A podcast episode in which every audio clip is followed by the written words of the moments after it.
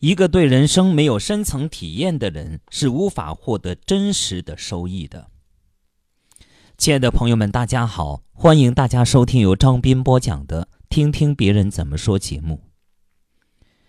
一位想要学习玉石鉴定的青年，不远千里的去找一个老玉石家学习玉的鉴定。当他见到老师傅，说明了自己学玉的志向，希望有一天能像老师傅一样成为玉石专家。老师傅随手拿起一块玉给他，叫他捏紧，然后开始给他讲中国历史，从三皇五帝夏商周开始讲，却一句也没有提到玉。第二天他去上课，老师傅仍然随手交给他一块玉，叫他捏紧，又继续讲中国历史，一句也不提玉的事。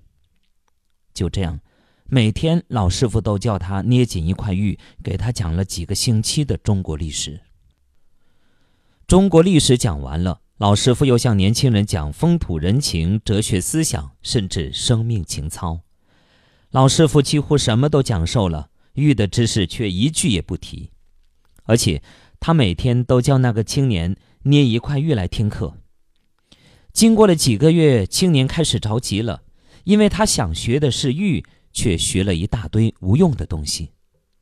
一天，他终于鼓起勇气，想请老师傅开始讲玉的学问，不要再教那些没有用的东西。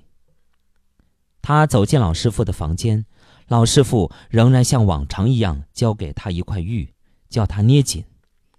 正要开始谈天的时候，青年突然大叫起来：“老师傅，你今天给我的这一块不是玉！”老师傅开心地笑起来：“你现在可以开始学玉了。”这是一个收藏玉的朋友讲给我听的故事，我很喜欢。一个人不可能什么东西都不懂，而独独懂玉的，因为玉的学问与历史、文化、美学、思想、人格都有深刻的关系。换言之，这个世界的学问也不是有用、无用分得那么明白的。人生不也像学着去懂一块玉吗？一个对人生没有深层体验的人是无法获得真实的收益的。这就是为什么经典上说法不姑起，障净方生的原因了。